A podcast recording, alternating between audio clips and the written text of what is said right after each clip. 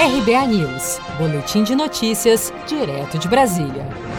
Congresso Nacional pressiona governo federal por crédito a microempreendedores. Senadores e deputados que integram a comissão mista que monitora a execução do orçamento das medidas de combate ao coronavírus no Brasil realizaram nesta terça-feira, 7 de julho, audiência pública para discutir o auxílio financeiro do governo federal aos pequenos e microempreendedores durante a pandemia. A senadora Cátia Abreu, autora do projeto que liberou o crédito emergencial a micro e pequenas empresas, não estava satisfeita. Eu acho que nunca é demais nós fazermos uma reflexão da nossa ineficiência, da nossa incompetência. É simples os números. De 7 milhões de micro e pequenas empresas, foram atendidas até agora 6,8%. Esse é o resultado espetacular. Ao todo, nós levamos da aprovação no Congresso Nacional até o primeiro contrato da Caixa Econômica Federal 62 dias para que o microempreendedor segurasse os seus trabalhadores e se mantivesse de pé.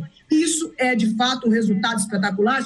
O secretário especial de Produtividade do Ministério da Economia, Carlos da Costa, defende que o Programa Nacional de Apoio às Microempresas e Empresas de Pequeno Porte, PRONAMP, é um sucesso. O que nós não queríamos de maneira nenhuma era aprovar em uma semana um programa que depois não fosse funcionar. Foram muitas negociações, mas é a partir daí que o programa está sendo um sucesso. Hoje o programa está funcionando, o crédito está chegando na ponta, nós, inclusive, já estamos preocupados porque os 15,9 bi, que alavancam 18 bi na ponta, vão terminar em breve e é porque o programa é um sucesso decorrente de um trabalho harmonioso. A audiência teve a participação de representantes do setor produtivo e diretores de bancos públicos. Na pauta de discussões, as principais reclamações foram a burocracia e falta de transparência do governo federal para a concessão dos recursos. A liberação dos empréstimos para as micro e pequenas empresas, até o momento, tem sido feita pelo Banco do Brasil e pela Caixa.